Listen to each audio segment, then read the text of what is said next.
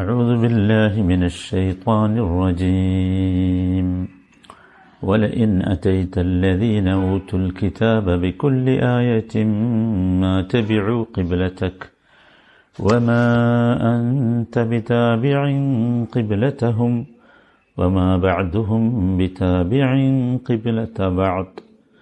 ولئن اتبعت أهواءهم من بعد ما جاءك من العلم إنك إنك إذا لمن الظالمين നൂറ്റി നാൽപ്പത്തി അഞ്ചാമത്തെ വചനം ഈ വചനത്തിൻ്റെ ഉള്ളടക്കം നമ്മൾ മനസ്സിലാക്കി കഴിഞ്ഞു ഇനി ഈ വചനത്തിൽ നിന്ന് ഗ്രഹിക്കാനുള്ള പ്രധാനപ്പെട്ട ചില കാര്യങ്ങൾ ولئن أتيت الذين أوتوا الكتاب بكل آية ما تبعوا قبلتك വേദം നൽകപ്പെട്ടവരുടെ അടുക്കൽ താങ്കൾ എല്ലാവിധ തെളിവുകളും കൊണ്ട് ചെന്നാലും അവർ താങ്കളുടെ കിബിലയെ പിന്തുടരുകയില്ല.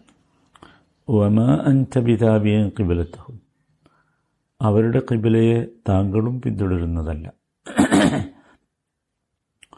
വമ ബാദുഹും ബിതാബിയാൻ കിബിലത്ത ബാദ് അവരിൽ ഒരു വിഭാഗം മറ്റൊരു വിഭാഗത്തിന്റെ കിബിലയെ പിന്തുടരുന്നില്ലല്ലോ.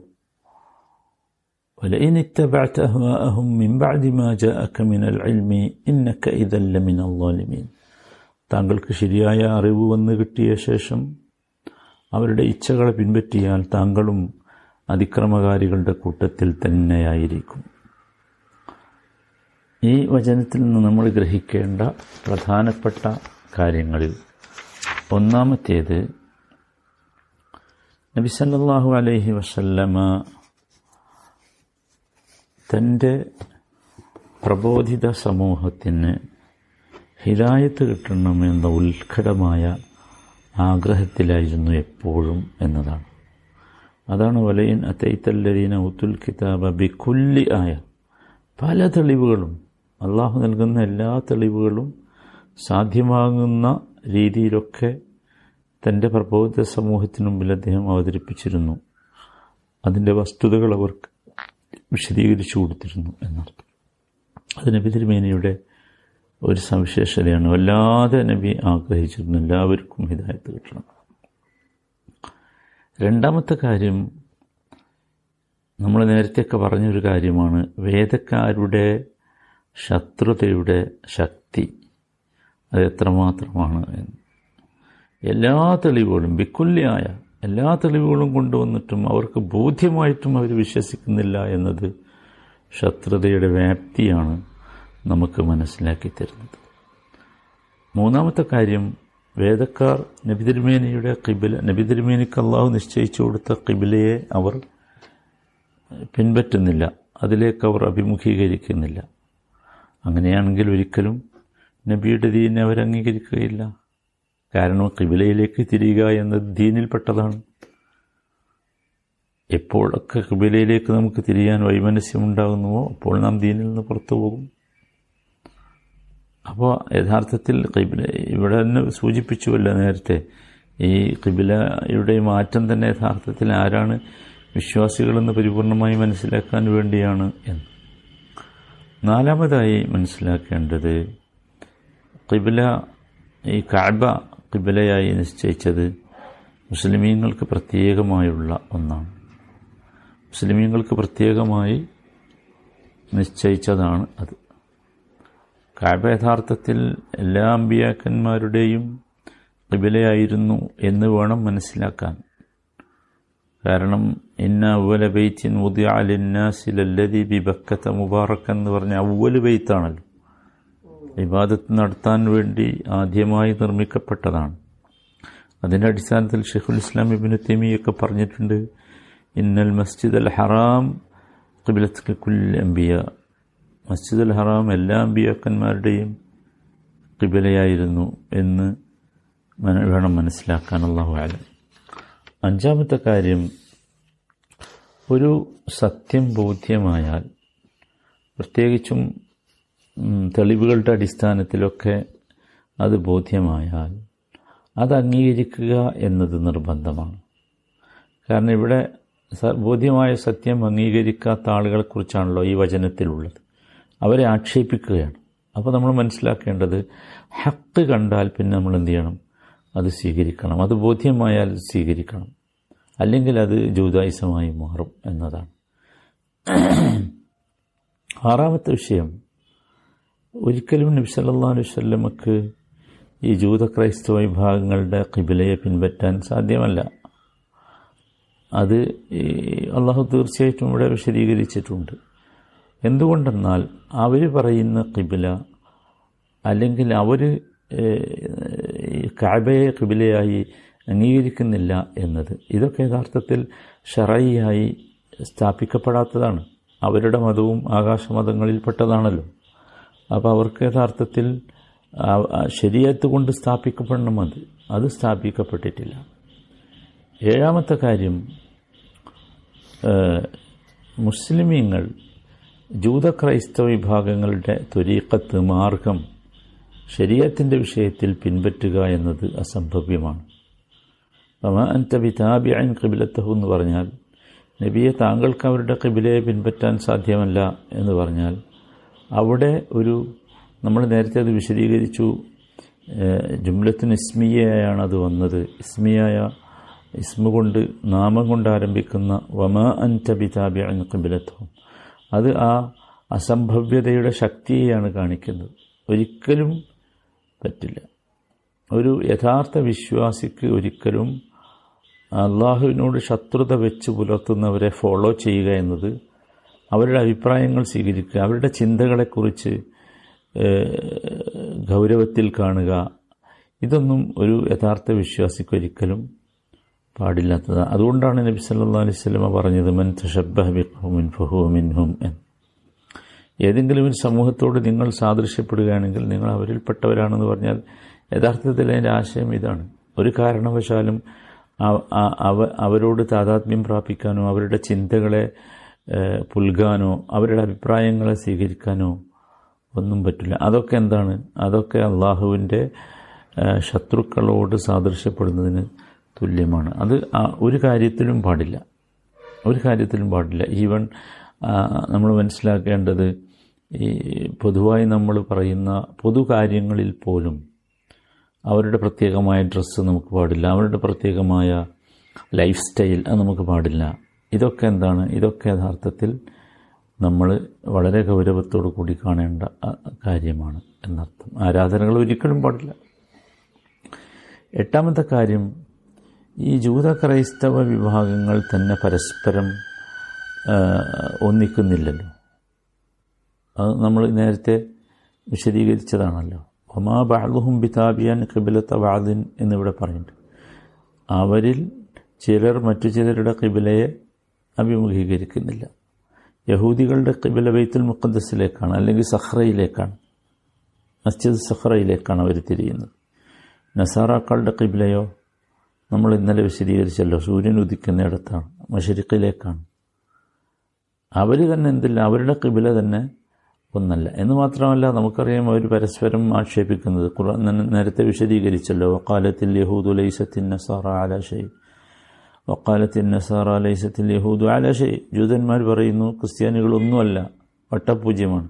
ക്രിസ്ത്യാനികളും പറയുന്ന ഈ ജൂതന്മാർ വട്ടപൂജ്യമാണ് അവർ തെറ്റുകാരാണ് എന്നൊക്കെ. അപ്പം അത് യഥാർത്ഥത്തിൽ അവർ തന്നെ ഈ വിഷയത്തിൽ എന്തില്ല? പരസ്പരം ഐക്യമില്ല. അപ്പോൾ പിന്നെ ഇസ്ലാമിനെ അവർ പറയുന്നതിൽ വലിയ അർത്ഥമൊന്നുമില്ലല്ലോ എന്നാണ്. അപ്പോൾ നമ്മൾ ഈ ഇതിൽ കുറച്ചും കൂടി ഈ വിഷയത്തിൽ ഗൗരവം കാണേണ്ടതുണ്ട്. നമ്മളിപ്പം നബി സല്ലാ അലൈഹി സ്വല്ലമ്മ ഇപ്രകാരം പറയുമ്പോൾ യഥാർത്ഥത്തിൽ അത് അംഗീകരിക്കാൻ അവർക്ക് സാധിക്കാതെ പോയി എന്നത് ഒരു കേവല കാരണമല്ല. ഒമ്പതാമത്തെ വിഷയം ജൂത ക്രൈസ്തവ വിഭാഗങ്ങളെ പിൻപറ്റുക എന്ന് പറഞ്ഞാൽ യഥാർത്ഥത്തിൽ ഹവയെ പിൻപറ്റലാണ് ഹുദയെ പിൻപറ്റലല്ല. നമ്മൾ നേരത്തെ പറഞ്ഞു ഹവയുടെ വിപരീതമാണ് യഥാർത്ഥത്തിൽ ഖുർആൻ സാങ്കേതികമായി ഹുദ എന്ന് പറയുന്നത്. ഹുദയാണ് ഖുർആൻ ലക്ഷ്യം വെക്കുന്നത് ഇസ്ലാം ലക്ഷ്യം വെക്കുന്നത്. അപ്പോൾ ഏതെങ്കിലും വിഷയത്തിൽ ജൂത ക്രൈസ്തവ വിഭാഗങ്ങളെ ഫോളോ ചെയ്യുക എന്ന് പറഞ്ഞാൽ അതിനർത്ഥം ഹുദയെ വിട്ട് ഹവയെ. ഹവ എന്ന് പറയുമ്പോൾ മനുഷ്യന്റെ ഇച്ഛകളാണ് ആഗ്രഹങ്ങളാണ് മോഹങ്ങളാണ്. അവയുടെ പുറകെ പോവുകയാണ്. വല ഈ ഇത്തബഅത്ത അഹ്വാ അഹും എന്ന് പറഞ്ഞല്ലോ. അപ്പോൾ ഈ ഈ കിബിലയെ വിട്ടുപോയാൽ ഈ കിബിലയിലേക്ക് അഭിമുഖീകരിക്കുക എന്നതിനെ നാം തമസ്കരിച്ചാൽ അതിനർത്ഥം എന്താ? നാം അവിടെ അതിന് പകരം ഒരു ഹവയെ പിൻപറ്റി. ആ ഹവ ആരുടേതാണ്? ഈ ജൂത ക്രൈസ്തവ വിഭാഗത്തിന്റെതാണ് അതുകൊണ്ടാണ് വല ഇനിത്തബഅത്ത അഹ്വ അഹും എന്ന് നബിയോട് പറഞ്ഞു നബിയെ താങ്കൾ അവരുടെ ഇഷ്ടങ്ങളെ പിന്തുടരാനിരുന്നാൽ എന്നത്. മനസ്സിലായില്ലേ? അത് നമ്മളെപ്പോഴും മനസ്സിലാക്കേണ്ട കാര്യമാണ്. പത്താമത്തെ കാര്യം ജൂത ക്രൈസ്തവ വിഭാഗങ്ങൾ ഒരിക്കലും ഹുദയിലല്ല. ഒരിക്കലും ഹുദയിലല്ല. ഹുദയിലായിരുന്നുവെങ്കിൽ അവർക്ക് നബിയെ ഫോളോ ചെയ്യാൻ കഴിയേണ്ടി വരുമായിരുന്നു. കഴിഞ്ഞിട്ടില്ല. കാബയെ കൈബലയാക്കാൻ സാധിക്കണമായിരുന്നു. അത് കഴിഞ്ഞിട്ടില്ല. പതിനൊന്നാമത്തെ കാര്യം. ഇവിടെ നമ്മൾ മനസ്സിലാക്കേണ്ടത് വല ഇനിത്തബാത്ത അഹ്വാ അഹും മിംബാദി മാ ജാ അക്കമിനൽ എൽമ് എന്ന് പറയും. അപ്പോൾ എൽമ് വന്ന ശേഷം ഒരു വിഷയത്തെക്കുറിച്ചുള്ള അറിവ് വന്ന ശേഷം യഥാർത്ഥത്തിൽ അറിവ് നമുക്ക് കിട്ടിയെങ്കിൽ മാത്രമേ അള്ളാഹുവിന്റെ ശിക്ഷ നമുക്കുണ്ടാവുകയുള്ളൂ. അല്ലാത്ത വിധം ഒരു വിവരം കിട്ടാത്ത വിഷയത്തിൽ അള്ളാഹു നമ്മളെ ശിക്ഷിക്കുകയില്ല. അതാണ് മിംബാദിമാജ അക്കമിനൽ അൽമി എന്ന് പറഞ്ഞാൽ. മനസ്സിലായില്ലേ? അത് നമ്മൾ ശരിക്കും മനസ്സിലാക്കണം. കാരണം ഒരുപാട് സ്ഥവമാക്കുന്ന മഅരിബീന ഹത്താന ബാസ റസൂല പറഞ്ഞില്ലേ? പ്രവാചകനെ നിയോഗിക്കാതെ നമ്മളൊരിക്കലും അവരെ ശിക്ഷിക്കുകയില്ല അള്ളാഹു നേരത്തെ പറഞ്ഞിട്ടുണ്ട്. അപ്പോൾ ഇവിടെ ഇസ്ലാമിലെ ശിക്ഷാ നടപടികൾ ഇപ്പോൾ അതൊക്കെ ഒരു കാര്യങ്ങൾ അവർക്ക് എത്തി എന്നതിന്റെ അടിസ്ഥാനത്തിലാണ്. അൽ ഇൽമ് കിട്ടിയ ശേഷമല്ലാതെ എന്തില്ല? അപ്പോൾ അപ്പോൾ നമ്മൾ ഇപ്പോൾ ഒരു കാര്യം ഒരു കാര്യം നമുക്ക് അറിഞ്ഞില്ല മനസ്സിലായില്ല അല്ലെങ്കിൽ കിട്ടിയില്ല. അപ്പോൾ നമ്മൾ ആ വിഷയത്തെക്കുറിച്ച് ജാഹിലുകളാണ് വിവരമില്ലാത്തവരാണ്. അപ്പോൾ വിവരമില്ലാതെ ഒരു കാര്യം ചെയ്താൽ ഇസ്ലാമിൽ എന്തല്ല? അത് ശിക്ഷാർഹമല്ല. വിവരമില്ലാതെ ഒരു കാര്യം ചെയ്താൽ അയാൾ ഒരു പക്ഷെ ലാൽ എന്ന് പറയും. അയാൾ വഴികേടിലാണ് എന്ന് പറയും. പക്ഷെ അയാൾ അല്ല ആരല്ല? ലാലിമല്ല. രണ്ടും തമ്മിൽ വ്യത്യാസമുണ്ട്. വിവരമില്ലാതെ ഒരാൾ ഒരു അബദ്ധത്തെ ഒരു തെറ്റിനെ ഫോളോ ചെയ്യുകയാണെങ്കിൽ അത് ചെയ്യുകയാണെങ്കിൽ എന്നെ പിന്തുടരുകയാണെങ്കിലൊക്കെ അയാളെ നമുക്ക് ലാൽ എന്ന് വിളിക്കാം. എന്നാൽ അയാൾ ആരല്ല? ലാലിമല്ല. അയാൾ വഴിപഴിച്ചു പോയി. കാരണം അയാൾ ചെയ്യുന്നത് തെറ്റാണ്. അയാളിനെക്കുറിച്ച് കുറിച്ച് വിവരമുണ്ടാക്കേണ്ട ബാധ്യത അയാൾക്കുണ്ട്. ഇത് അയാൾക്കില്ല. അയാൾക്ക് കിട്ടിയിട്ടില്ല. എന്നാൽ അയാൾ അക്രമിയല്ല. അഥവാ തെറ്റ് ചെയ്യുക എന്ന വിചാരത്തോടു കൂടി തെറ്റ് ചെയ്യുന്നവനല്ല എന്നർത്ഥം. അല്ലെങ്കിൽ കാര്യങ്ങൾ ബോധ്യമായ ശേഷം കരുതിക്കൂട്ടി ആ സത്യത്തിൽ നിന്ന് മാറി നിൽക്കുന്നവനാണ്. അങ്ങനെയൊക്കെ അതൊക്കെയാണ് ലാലിം എന്ന് പറഞ്ഞാൽ. അതല്ല. പന്ത്രണ്ടാമത്തെ കാര്യം നോക്കൂ നബി സല്ലാ അലൈഹി സ്വല്ലമയോടുള്ള ഇവിടുത്തെ സംബോധനയുടെ ഒരു സ്വഭാവം. എത്ര സോഫ്റ്റായിട്ടാണ് അള്ളാഹ് പറയുന്നത്. എന്താ പറഞ്ഞത്? എന്നൊക്കെ ഇതല്ലമിൻ അള്ളാലിമീൻ അങ്ങനെയായാൽ നീയും അക്രമി അക്രമികളുടെ കൂട്ടത്തിൽ പെട്ടുപോവുക തന്നെ ചെയ്യും എന്നാണ്. നമ്മളൊരാളോട് നേർക്കുനേരെ നീ അക്രമിയാണ് എന്ന് പറയുന്നതും ഇങ്ങനെ ചെയ്താൽ നീ അക്രമികളുടെ കൂട്ടത്തിൽ പെട്ടുപോകുന്നു എന്ന് പറയുന്നതിലുള്ളൊരു വ്യത്യാസമുണ്ടല്ലോ. ഒരിക്കലും ഇവിടെ നബിയോട് നേരിട്ട് നീ അക്രമിയാണ് എന്ന് പറഞ്ഞില്ല. നേരെ മറിച്ച് ഇങ്ങനെ നീ ചെയ്താൽ നീയും അക്രമകാരികളുടെ കൂട്ടത്തിൽ പെട്ടുപോകും നമ്മൾ തന്നെ സംസാരത്തിൽ പലപ്പോഴും അങ്ങനെ പ്രയോഗിക്കാറുണ്ടല്ലോ. ഖുർആാനിൽ തന്നെ നോക്കൂ അബസ വത്തവല്ല എല്ലാവർക്കും അറിയാം എന്താ സംഭവം എന്നുള്ളത്. അബസ വത്തവല്ല മുഖം തിരിച്ചു. മുഖം ചുളിച്ചു. തിരിഞ്ഞു കളഞ്ഞു അല്ലേ? ആരാ? അവനെന്നേ പറഞ്ഞോളൂ ചിലപ്പോൾ ഇതൊന്നും സംഭവങ്ങളെന്ന് പറയാതെ ഖുർആൻ ഓതുന്ന ഖുർആൻ വായിക്കുന്ന ഒരാൾക്ക് ഇത് റസൂലാണെന്ന് മനസ്സിലാവോ? ഇല്ല. ആരാ അവിടെ മുഖം ചുളിച്ചവൻ? ആരാണ് തിരിഞ്ഞു കളഞ്ഞവൻ? റസൂലാണെന്ന് ബോധ്യം അത് ഖുർആന്റെ ഒരു ശൈലിയാണ്. നമ്മളൊക്കെ സ്വീകരിക്കേണ്ട ഒരു ശൈലി യഥാർത്ഥത്തിൽ മനുഷ്യന് ആരെങ്കിലുമൊക്കെ ആക്ഷേപിക്കേണ്ടി വരുമ്പോൾ ആരോ ആരോടെങ്കിലുമൊക്കെ അവരുടെ ചെയ് അവർ ചെയ്ത ഒരു തെറ്റിനെക്കുറിച്ച് പറയേണ്ടി വരുമ്പോൾ ഈ ഒരു രീതി സ്വീകരിക്കുന്നതാണ് ഏറ്റവും അഭികാമ്യമായത് അതാണ് നമ്മൾ സ്വീകരിക്കേണ്ടത് എന്നതാണ്.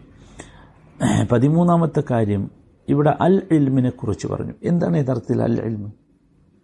മിംബാദിമാ ജാഅക്ക മിനൽ ഇൽമി എന്ന് പറഞ്ഞു. അൽ എന്നത് നമുക്കറിയാം പ്രത്യേകമായ ഒരു ഇൽമിനെയാണ് സൂചിപ്പിക്കുന്നത്.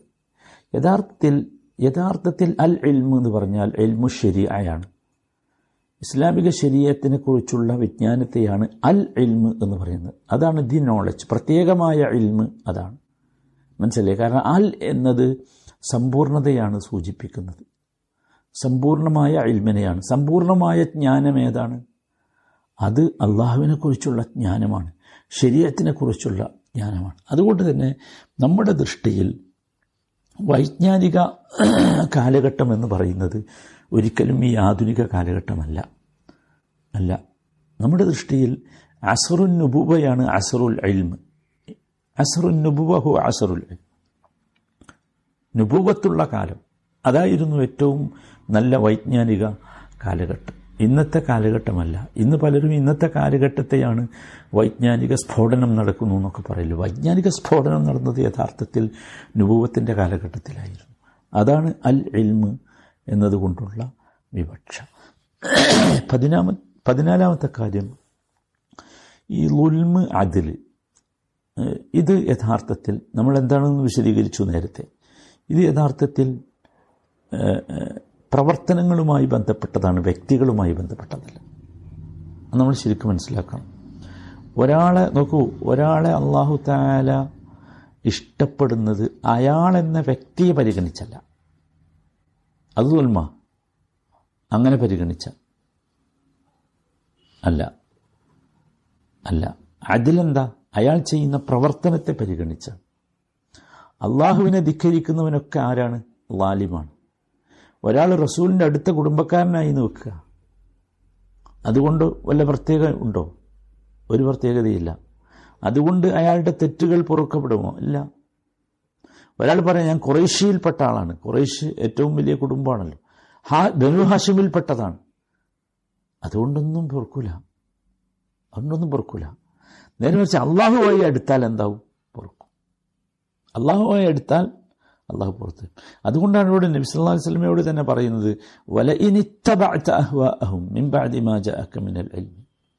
നീ തന്നെയാണ് നബിയെ എൽമ് കിട്ടിയ ശേഷം ഇവരുടെ ഇച്ഛകളെ പിൻപറ്റുന്നതെങ്കിൽ നിന്റെ കാര്യം പോക്ക. പിന്നല്ലേ മറ്റുള്ളവരുടെ കാര്യം. ശരിക്കും മനസ്സിലാക്കണം ഒരാളോടുള്ള അടുപ്പം കൊണ്ട് ഒരാൾ നന്നാവില്ല ഇന്നയാളുടെ മുരീതാണ് അതുകൊണ്ട് രക്ഷപ്പെടും.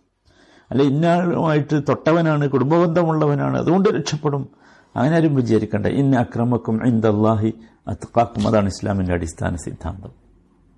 ഏറ്റവും കൂടുതൽ തക്വയുള്ളവരാണോ ആരാണോ അവരാണ് അള്ളാഹുവിന്റെ അടുത്ത് ഏറ്റവും ശ്രേഷ്ഠയ ശ്രേഷ്ഠരായവർ നമ്മൾ മനസ്സിലാക്കേണ്ട വളരെ കാര്യമാണ്.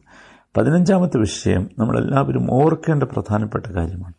നമ്മൾ ഒരിക്കലും സഹോദരന്മാരെ മറ്റുള്ളവരുടെ ഇച്ഛകളുടെ പിറകെ പോകുന്നവരാകരുത്. ഇന്ന് നമ്മൾ അങ്ങനെ ആയി മാറിയിട്ടുണ്ട്. അത് നമ്മൾ ശരിക്ക് അള്ളാഹു അള്ളാഹുവിന്റെ ദീനിന്റെ എതിര് നിൽക്കുന്ന ആളുകളുടെ ഇഷ്ടങ്ങളെയും ആഗ്രഹങ്ങളെയും മോഹങ്ങളെയും ഹോബികളെയും സംസ്കാരങ്ങളെയും പിൻപറ്റുന്നവരായി മുസ്ലിം സമൂഹം മാറിയാൽ അവരെ അള്ളാഹു താല വിടൂല. കാരണം അവർ ലുൽമ ചെയ്യുന്നവരാണ്. അത് നമ്മൾ ശരിക്കും ശ്രദ്ധിക്കണം. ഒരു കാരണവശാലും ആ ഒരവസ്ഥയിലേക്ക് നമ്മൾ പോകരുത്. നമുക്ക് നമ്മുടേതായ ഒരു കൾച്ചറുണ്ട് ആ കൾച്ചറിൽ നിൽക്കാനും അതിന്റെ ആളുകളായി ജീവിക്കുവാനും നമുക്ക് സാധിക്കണം. അള്ളാഹു അനുഗ്രഹിക്കട്ടെ.